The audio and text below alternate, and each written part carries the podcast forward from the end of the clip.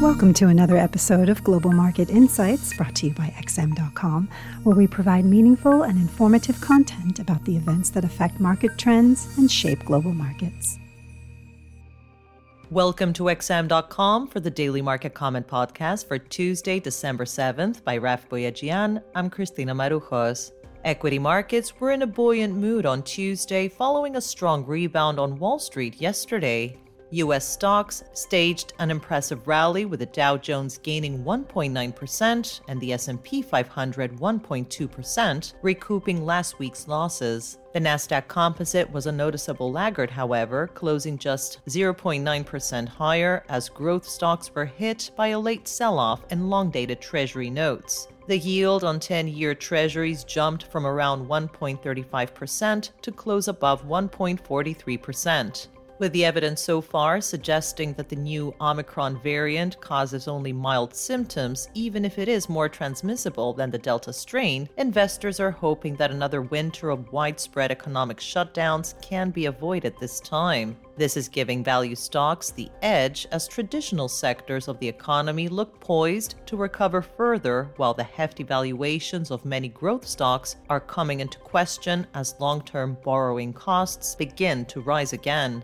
While there are still many unknowns with the Omicron variant and how effective the current generation of vaccines will be in preventing a massive surge in hospitalizations, the inflation outlook is probably a bigger variable for investors in the medium term. Most major central banks have begun to scale back their pandemic era stimulus and are now pondering whether a faster withdrawal is warranted given the worrying inflation picture. There is a risk that policymakers overreact to the inflation threat and choke the economic recovery. But with some central banks, such as the PBOC, doing the opposite and announcing an easy of policy today, markets are able to put those worries aside for now. As expected, the PBOC cut the reserve requirement ratio for most commercial banks by 50 basis points on Monday. It followed up today by lowering its relending rate for small and rural companies, raising speculation that the benchmark LPR rate could be cut next.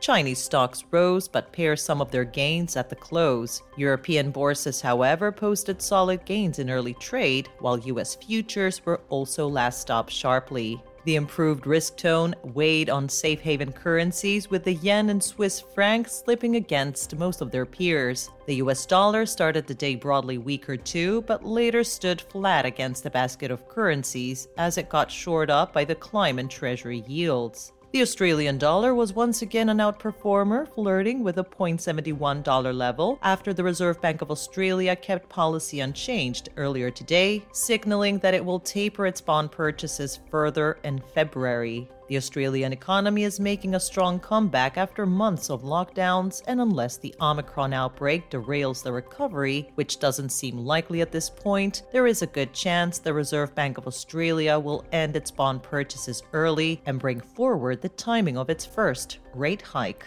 The Canadian dollar extended its gains too, firming to more than one week highs versus the greenback. The Bank of Canada is due to announce its latest policy decision tomorrow and might follow in the RBA's footsteps in maintaining its optimism about the outlook. However, the loonie's gains this week are likely being led by the rebound in oil prices. After plunging to more than three month lows last week, WTI and Brent crude futures are rallying on dimming hopes of a breakthrough in the nuclear talks between Iran and the West. In addition, fading fears about the Omicron outbreak are also boosting oil and other commodities. The pound was struggling to build on yesterday's advances, stalling around $132.60 amid mixed messages by Bank of England policymakers. One of the Bank of England's biggest hawks, Michael Saunders, struck a cautious note on Monday, worried about the possible impact of the Omicron variant. But Deputy Governor Ben Broadbent warned that inflation could exceed 5% in the coming months. The euro, meanwhile, remained under pressure, drifting towards $112.50 as the European Central Bank is increasingly alone and being relaxed about the upward spiral in inflation. The European Central Bank,